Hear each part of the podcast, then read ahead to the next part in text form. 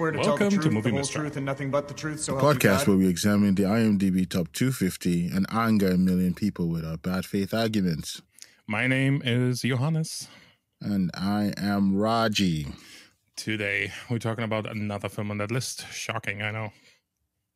Francis Ford, Ford Coppola's movie Apocalypse Now, which he says is not anti-war, but it definitely is anti-war. Sometimes you wonder where some of these directors come up with their cuts about their films. But hey, He's he's an artiste, okay? okay, that's that's great. That's great for him. he buys vases and not vases. Uh, Mm. Apocalypse Now. Apocalypse Now was released on August 15th, 1979, and it stars Martin Sheen, Marlon Brando, and Cynthia Wood, which it was really hard to find the female actor in this movie. And Cynthia Wood is one of the playmates. So there you go. Oh, she wasn't. It wasn't even the French woman. No. Oh man, I was like Cynthia Wood. She did a really good French accent. If that was, um, but before we go boating upstream the river, I have to ask you to leave a review for the podcast on your favorite podcast platforms. Yeah, give us the thumbs up. Uh, tell your friends about the show. Uh, tell us how we're right, how we're wrong, what we got right, what we got wrong, um, how insanely bad faith our arguments are, all the things. Just you know, let us know. Connect with us at Movie Mistrial on all the socials. So yeah, what makes you happy today, Mr. Raji? What makes me happy? Um, we're recording this on May twenty eighth. Um, and Newcastle has finally qualified for the Champions League. So yay! Yay! I'm gonna be spending some spending some time in uh in New York to watch them play on uh, in July 28th. So if you're a Newcastle fan and you happen to come watch the game, you know that I'm gonna be there. But you know, before we let everybody sleep because we're talking about sports, uh, we'll move on. What makes you happy today, Johannes? So first of all, I, I have a bone to pick with this movie right away. This in 55 episodes, this has been the hardest to figure out where to watch this freaking thing. um, because for multiple reasons. So this movie has three different versions. This is the first time the two of us had to come to an agreement which version we watch uh, for this. We ended up at the final cut. So the final cut is only available for streaming at Alamo Drafthouse Streaming on Demand. It's a whole thing. Apparently, I never Hmm. heard of this, but yay for Alamo Drafthouse, right? Um, so try to find the Alamo Drafthouse streaming app. It's not there because it's the Fantasy Film Fest app. Wow. Why? I don't know. it took us a good 45 minutes to figure out A, where to purchase the rights to stream this thing, and then how to put it up on our TV. It Oh, was man. insane. Um, but you know, it could have been worse. I think like the other versions of it are even harder to figure out. It's puzzling for something that is so re- you know, so so acknowledged as being this amazing movie Mhm. it's surprisingly hard to see this um, because it's not available on streaming. Really, it's weird. Um, aside from that, I'm doing great. Oh. I'm glad. I'm glad. I you know. I think the most important part is the second part of that conversation. I I got to I- see the movie finally. right, right, right. I did. Uh, I did finally purchase a, a Blackstone griddle for the outsides, so I'm happy. I'm a happy camper. I can I can cook food outside again. Mm, That's Uh, awesome. That gives me joy. I'm glad. I'm glad. I I I think that uh it wasn't until I finished watching the uh the final cut of this film that I realized I could have watched the original, which was way shorter than this one. uh, because I I had it on Apple TV because I bought the Blu-ray, uh the 4K whatever, and because when you buy the 4K discs, you can just upload it and it will become part of your Apple TV films. Oh, So on the 4K disc, I had only the Redux and the final cut. So when I linked it to my Apple TV, where I watched the film, I found out after it finished that I could have watched the original Hmm. because the Apple TV has three versions. And yeah, that was I was like, man, I, w- I could have saved myself some time on this. Yeah. Um, but, But- you know, But I guess you only have access to these three versions, however, if you own the disc. yeah, yeah. Yeah. And, and the, the weird thing is, I got this disc a long time ago, and it took me forever to watch this film. Yeah, this was the first time I've seen this movie, and I'm pretty sure, you know, decades ago I, I bought the DVD because it's it's one of these DVDs that you buy because everybody wants this likes this Mm. movie, Yeah. but I never I've never got around to watch it. So here we are now. I've watched. I have had the, this Blu-ray for two years, and I finally got to watch it yesterday, thanks to this podcast. Wonderful, um, Right. Yeah, you know, The positives are the the friends we made along the way. yeah, that is true. We get to watch this, and we get to watch Charlie Chaplin. Great job. For a second there, it was like Charlie Chaplin, Martin Sheen. I don't know what happened in my brain there, but anyway. Um, before it goes even further into the the abyss here, uh, let's hear synopsis.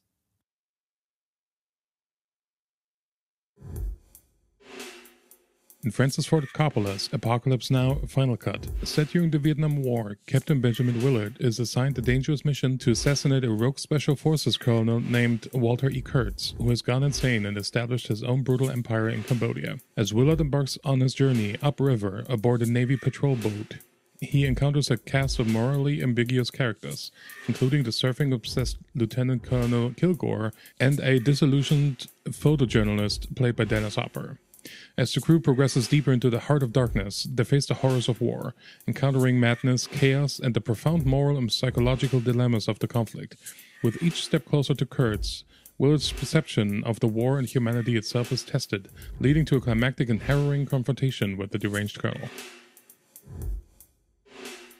So that's that's the synopsis for the final cut, I, I assume. Um, Hmm. I mean, I think the synopsis would be the same for every one of them. it's, it's just how long of, the right? journey is. so, so, so apparently, uh, the, so the the French uh, plantation uh, piece is in Redux and then shorter in the final cut, but it's not in the original cut. So my my wife was telling me that she had never seen those scenes before. And I was Uh-huh. like, There you go. Anyway, I was gonna Yeah. craft a crude joke, but I I'm gonna move on. Um, Okay. it's gonna be that kind of show today. Uh, where do you want to be in terms of flipping a coin? I'm gonna go with heads, my usual. And we have heads. All right. Surprisingly, I don't know. I don't know because I have a, a hunch that you you don't like this film. I'm gonna go with uh, heads. I'm gonna go with uh, arguing for this film as opposed That's to fine. arguing against it. That's fine. Um, against this film, it is. Actually, I I don't have a like crazy hate for this, but we'll see where this gets me. if if I get riled up enough. Here we go. And the witness will address this court as judge or your honor. Your Honor, I think Apocalypse Now, the final cut, um, is not even the cut that Francis Ford Coppola likes, which is hilarious to me. So I don't understand the history of this movie, to be honest. Uh, We have a two and a half hour cut. That's the theatrical release. We have a three and a half hour cut. That's Redux. And then we have the final cut, quote unquote, that's like somewhere in between three hours and change. Um, I suspect there's going to be an ultimate cut at some point. Who knows? So what we're left with in the final cut is three hours of a reverse Saving Private Ryan, kind of the bad brother of Saving Private Ryan. Um, we go into a war zone with a mission, but this time around we're not saving somebody, but we're supposed to kill somebody. And at face value, I think that's that's kind of an interesting story. The problem lies with all these little quests along the way, and they're not even quests. Like the Martin Sheen's character doesn't really have anything to do. He just kind of hangs out and waits and observes what's going on in the world, um, in Vietnam uh, during the war. But there's not a lot that's happening. What we're observing is the the craziness or rather, the effects of living in a war zone and how normalized the craziness of it all gets and how people cope with the craziness of it. Um, and I feel like I kind of get what what the, what Coppola was trying to do here, but I don't think it's super successful. I think it's very bizarre that we spend a lot of time on surfing while there's a raid happening. Um, again, I understand it's supposed to show you know people are fully de- fully detached from the horrors that are happening, and it's it's a way to cope with the horrors. But it just feels very odd. Um, we land at the aforementioned plantation, French plantation, and that just sucks the life of this movie for a good 20 minutes. And it gets very cheesy. The music is very telenovela like. Um, and it's super bizarre. It doesn't fit. It takes you out of the movie. It it slows the movie down significantly. It has no consequences at all. Uh, so it's very random that it's in here. Um, no, nobody understands why. Um, apparently, it was even longer in Redux. I don't think we need this. Um, and then we finally, finally, finally, after two and a half hours, get to Marlon Brando. And I think there's some interesting things uh, that are happening here in terms of lighting, kind of always keeping him in the dark for the most part, and, and you know, mystique. He's this rogue Green Beret person um, who goes against the United States, or rather, he commits war crimes and flees flees the war, um, and has a very interesting take on the war in general. Where it's like, oh, if we only had more people committing war crimes, this war would be over sooner. interesting take, but you know, whatever. Uh, we're not supposed to like this character. I don't think anybody likes this character. Um, I think it just felt flat. Like the consequences, there's no real consequences. Um, I think, and that's that's kind of a problem. Like we were just kind of strung along this journey. Mission accomplished. We don't know what happens after. It's all horrible, but it's also not like for it for it to for it to be effective as an anti-war film, which apparently Coppola didn't want this to be, um, I I feel like it's not fleshed out, and the horrors are not horrific. That sounds bad, but not horrific enough for us to really get us there. Like take a Schindler's List. Um, that's a truly horror, like horrific movie, but it's very effective in in kind of the the the badness it shows. Saving Private Ryan as well is very graphic and very violent, but that just brings us into this real world. This feels a little too reserved for what it's trying to tell me. So all of this has me just puzzled. Is this movie hard to stream because everybody kind of understands it's not the greatest movie? I don't know. That's my hypothesis. I'm stand by it. I don't think it's that great of a movie. Mm, strong arguments. Strong arguments. I um so I'm gonna look at it from a different perspective. This movie is about the realities of the war. So, you know, if we take Francis Ford Coppola's reality and intent for making this film, we get to see somebody, um, a main character who we get introduced to at the very beginning, who is um, has a a limited tethering to the normal world. He's growing insane. He's growing insane every day. Um, he's fighting normalcy. The only place he feels normal is in the depths of war. When he goes home, he fights with his wife. He's getting a divorce. He only feels at home in the court in the war area. We're following this morally bankrupt character through the hellscape that is the Vietnam War through the rivers. And we get to see the horrors of war, the horrors, and the amount of incompetence that we get to see is staggering. From the the guys who are fighting on the bridge, um, who don't even have a commanding officer, who are just shooting um, to scenes where a woman was trying to save a dog, which leads to a massacre. We get to see people who are fighting trauma, who don't appreciate, um, who are trigger happy because of the scenes they were in. Um, and we get to experience all of that um, as the boat goes through uh, Vietnam to Cambodia, where we get to meet the main villain.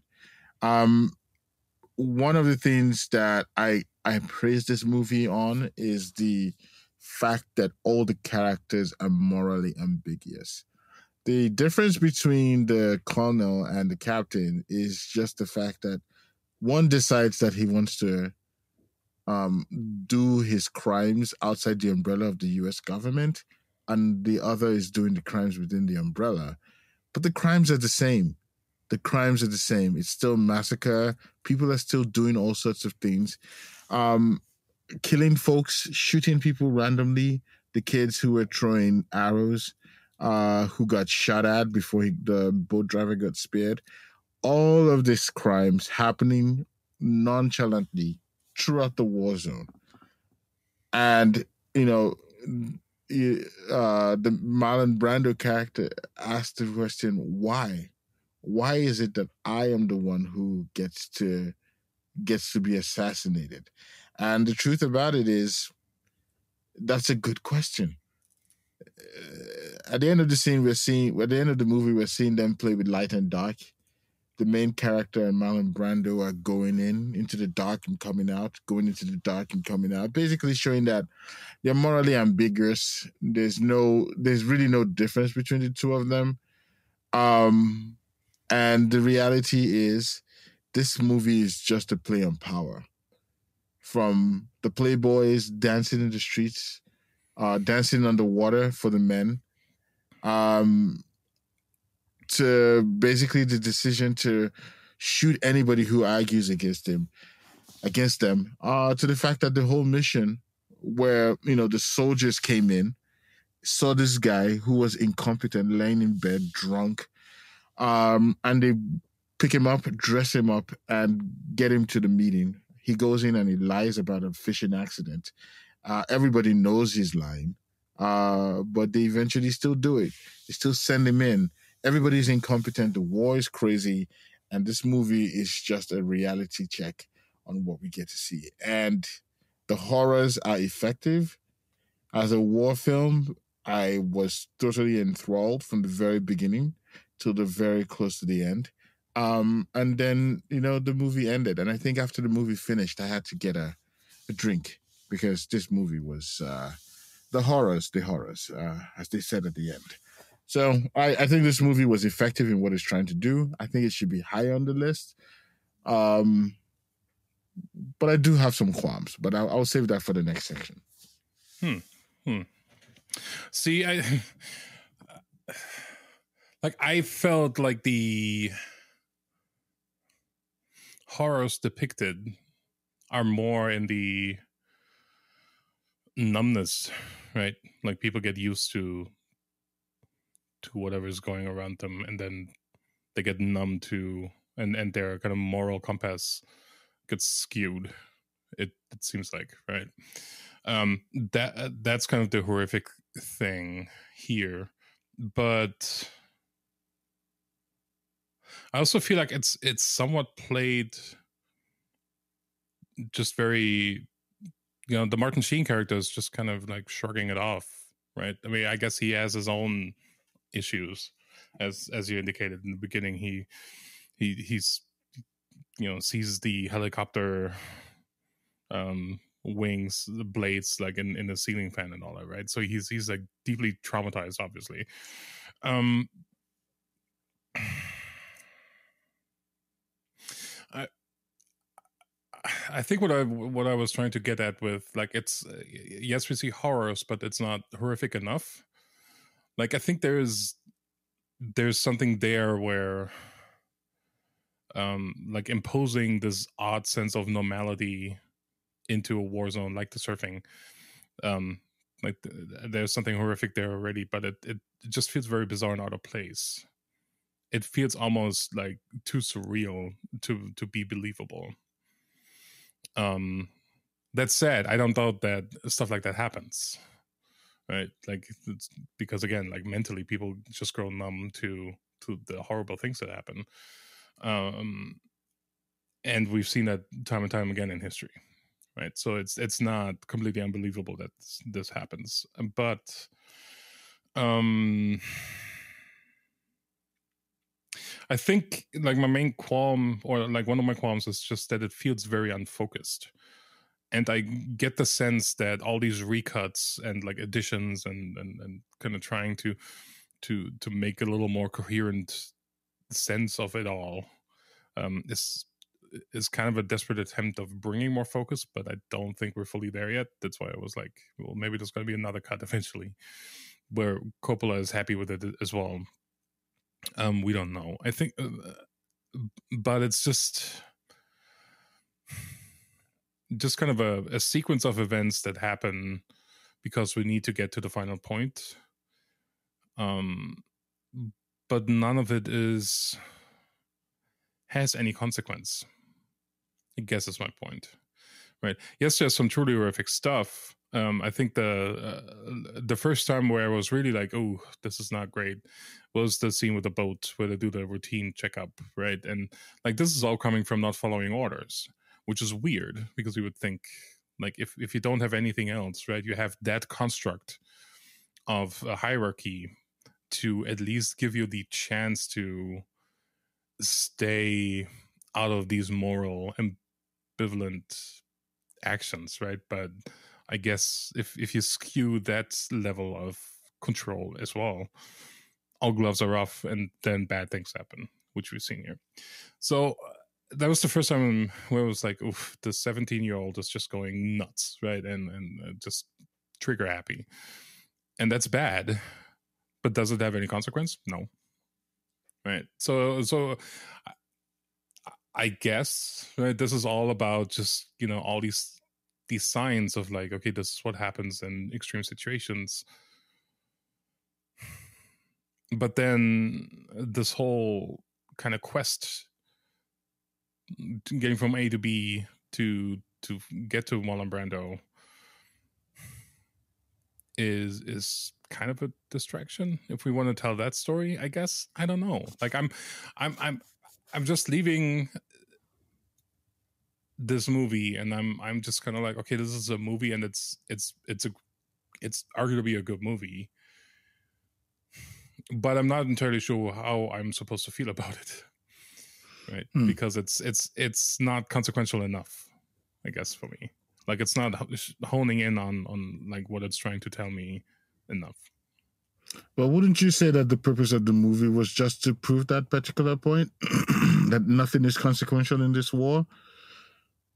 People, everything was pointless. The killings, the actions, even the fact that Marlon Brando was talking about Colonel Kurtz, uh, as they say in the movie, was talking about how it was pointless to even kill him. Um, there were many people doing the same thing. Why was it only him that was getting killed?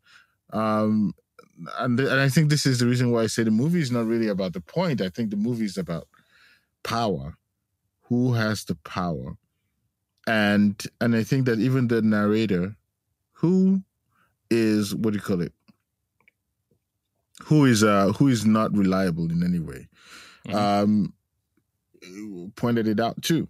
This is about, you know, generally speaking, they pick this guy who's going through this moral crisis and just says, "Hey, you go kill this guy." The whole French scene, and I know, I know, you talked about how it dragged on, but I think the whole French scene kind of highlighted it. Um, the when they go in and they were having dinner, and the guy was talking about how the French lost World War One, they lost World War Two uh, the Americans came in. He said that the Amer- it wasn't that the Americans won, but the French lost. But we're not going to lose Vietnam. Uh, this this winery or whatever, this farm that my family has had for 70 years will remain mine. Um, and I think that kind of gave the basic idea of this film. I think this movie was always about power, the power of the US government to just send somebody in to destroy uh, another person who called the US government out for incompetence. And it was shown throughout the film that Colonel Kurtz was right about the incompetence. That's the interesting thing. Um, this the um the main protagonist was sent in to kill Colonel Kurtz. He wasn't the first person to kill Colonel Kurtz. He was the second person who was sent. Uh, the first person joined, ended up joining Colonel Kurtz in his rampage. Um, and I think that that shows the power that he has. Uh, and I, I just I feel like when you look at it from the perspective of who has power, because the whole idea of Colonel Kurtz was to create his own his own army that gets to do whatever the hell they want. Uh, the people in Cambodia v- viewed him as a god, uh, and they never, you know, he killed with impunity in this in his in his little lawless land. Um, the people dancing around the cow at the very end, and then they um, chopped the head neck off. Man, that was disturbing to watch. Oh man, I really cringed at that part. But basically, it's it's about power, and uh, yeah, I I felt. I really, really felt like the movie was able to achieve what it was trying to do from that perspective. Um, so yeah, that's my perspective on the film. Hmm.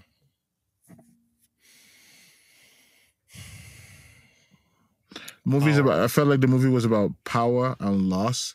The whole conversation between him and the French woman was about loss and the fact that they they, they were still alive and they should cherish that. So they smoked some opium. Um, uh, yeah, the movie was all sorts of interesting. I, I don't I, I, like. I feel like like did the people in Cambodia really like Kurtz? That's No. kind of my question. Right. So why didn't they do anything against it? That's the thing. It's all about power. You saw all the heads on the ground leading to his room. It was just a reminder to everybody saying, hey, if you try to get me, you're going to be killed. But the interesting thing was when the American came, he allowed him to kill him. If you notice, nobody, nobody stopped him Right. which was interesting because one of the things he said earlier was he's been sent to kill many people from all over the world. But the fact that they're sending him to kill an American citizen fills him with dread because he it's different killing an American citizen. I think there's a lot of ambiguity in this, right? And that's that's that's why we can have different interpretations and thoughts. I would I would say, right? Um, which is really surprising for a movie that's that long and so at face value focused, but it's not, right? That, that that's kind of the problem, I think. That's the problem I had with it. It's not focused enough, but it is so localized and focused. Um, and, we just encounter these weird things that happen during the war, right? Like, um,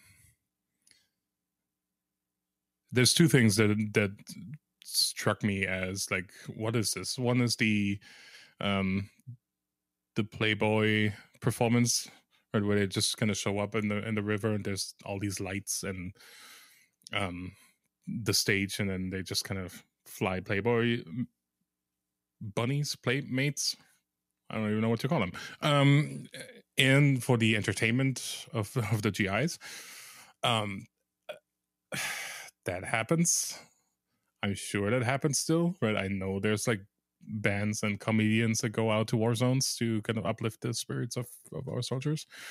Um it's kind of absurd if you see it in this. Right? it just kind of showcases the absurdity of that but then you also see like these are just uh, you know, normal people that happen to be soldiers right and they um and they they just get to take their mind off for a little bit during these instances I, I, I guess.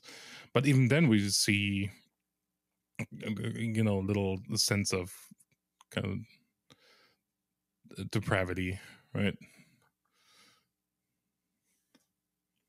I see we're not recording on your end anymore. Still there? Yeah, I'm still here. All right. So getting back at the, you know, so we have the, these weird instances, right? So there's that, and then there's the there's the bridge piece where we go to the bridge.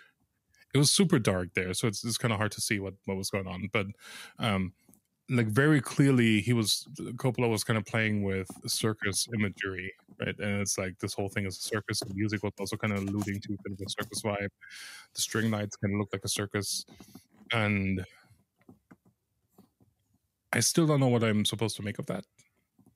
You know, it's like war is kind of a circus. Crazy things happen. I don't know, right? Like um, all in all, I think my my argument kind of remains right. Like we're strung along. We we have these weird encounters um, that I guess just kind of show the randomness and kind of absurdity and and uh, depravity of war. But it's not necessarily a very cohesive story in that. Right? If we just look at the mission at bay, right? Mm. Like it would be kind of like a, like a Mission Impossible movie, where it's like, okay, your mission is to, you know, terminate this person, and then we have that, and we see a two and a half hour long river rafting tour, um, with like the most random stuff that doesn't have anything to do with the mission at hand. Right? It's just kind of a byproduct of the area where we are, and yeah, I don't know. It's it's it's an interesting movie. I'm happy to talk about it more, like uh, the positive sides, of course, in the in the sidebar. Uh, it's an interesting movie. I enjoyed it, but I'm still kind of puzzled as to what I'm supposed to do with it. All right. Kind of Um, my thoughts on that. let's let, we we can go to the sidebar then. I can talk a little bit about some of the things that I didn't like about the film too. Overruled. Sidebar. Guilty. Speculation. Hearsay. Bailiff. Briefcase. Disregard. In my chamber. Stop Beaver and the witness. I rest. We could totally be lawyers. So we're in the sidebar now. Yep. Go for it. All right. Well, well, well, well. It's always good to be on this side of the bar. Um, I think that uh, one of the things that I didn't like about the film was the end. For a movie that moved through so much uh, in the first two hours, we get to Cambodia and the movie just becomes a slog. Slow, Marlon Brando acting. Oh, man it's almost like he wanted to act more than the, the purpose of the film was supposed to be. I'm sure the movie was not meant to be this way because this guy basically stagnated the film where they just kept repeating the same themes all over and all over and over and over and over and over again. Uh, kept trying to say, "Oh my God, he's crazy! He's crazy!" And I was like, we, "We've established that. Why do we have to have additional scenes to let people know that he's crazy?" Um, and you know it was i think if i had one criticism of the film uh the movie started off wild went wilder got wilder still. And then when you get to the epitome of the film the climax we get an anticlimax where you know instead of giving us a like a crazy or at least an interesting end that defeats all the rest of the film we get to have a philosophical conversation where people are going around and around in philosophical circles trying to answer the same question. It was boring. And I think at the end, after about 15, 20 minutes, I think I was done with the end. Like I was so I was done with, you know, I was like, assassinate him. Let's let's go. Yeah, uh three hours in, like, like, bring the ring to Mordor already. Um, yeah. yeah, uh, like now I'm somewhat compelled, but I don't think I'm going to do this. Like to see the other two versions, right? Like, uh, what did he take out in the theatrical? Um, is it a bit more streamlined? Does it feel a little less random? I don't know. What happened in the Redux? Right? Is it even worse? because, like I said, the plantation thing is very strange to me. It, it just the tonality doesn't work at all. Um, the music doesn't work at all. Like this this weird uplifting romantic thing doesn't work at all, for me at least. So I I really don't understand why it's in there, but maybe that's also you know another aspect of war that you know you have winners and losers, and you have the people straight in the middle that kind of profit from everything. I don't know. Maybe that's that's what we're taking from this. Um, good things. I think the visually this is pretty pretty pretty good. Um, the sets are interesting. They make the river look like it is different in all the locations. Um, one thing I find fascinating the smoke bomb budget for this movie must have been insanely high. Because it's like smoke bombs are used as mood uh mood lighting everywhere.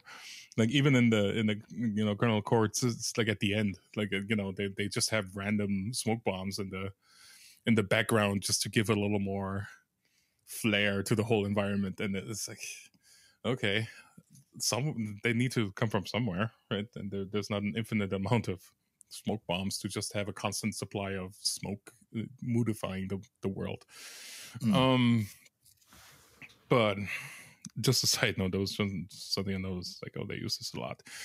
Um, I think the there's two two scenes that are very famous, right? It's it's uh, the uh, helicopter scene where they bomb with uh, with, uh was it Valkyrie Flight of the Valkyrie the song. Um, it's a great shot, and then uh, him coming out of the the mud kind of diving and then coming out of the mud are, are the two um, famous scenes, and and they're great. I think it looks great. Uh, sound was a little weird. It was hard to understand people sometimes. Um, there was a little shouty, shouty matches. Um, like overall, I'm happy I've seen this finally, but I feel like it's not focused enough for me to like. I I I felt bored here and there, and it got the worst in the plantation. Um, after that, yes, it goes into these philosophical, like I said, in, the, in these into these philosophical conversations of like, what are we doing here? And you know, it's it's it's like because at the core, right? uh, Kurtz's argument is this is kind of inevitable. We can either do it the fast way, and it's kind of the morally questionable way, but at least it's done faster. Or we can Mhm. drag this out like we're doing right now um, with a lot more casualties and uh, a lot more effort and it's not even clear you know if we can get it done. And so so that's kind of the at the core i think is is the thing that gets him to be terminated like questioning the authority of Mm. of you know. And I, I suppose there's an argument for that but then you also think about it's like wait a minute we're arguing about if war crimes are the better way to do wars uh, if, if war crimes are a better way to do wars right? And then uh, that gets weird. So i guess like are we strung along for three hours to arrive at kind of agreeing with him which then shows us that we are also kind of starting to get numb to all the horrors that happened or not. And if that's kind of the intention then i say okay that's that's kind of interesting right? Because like if you arrive at that and it's like well kind of has a point i don't know. Um that's a morally interesting discussion right? Okay. but i'm not sure he wanted to get there. I don't know.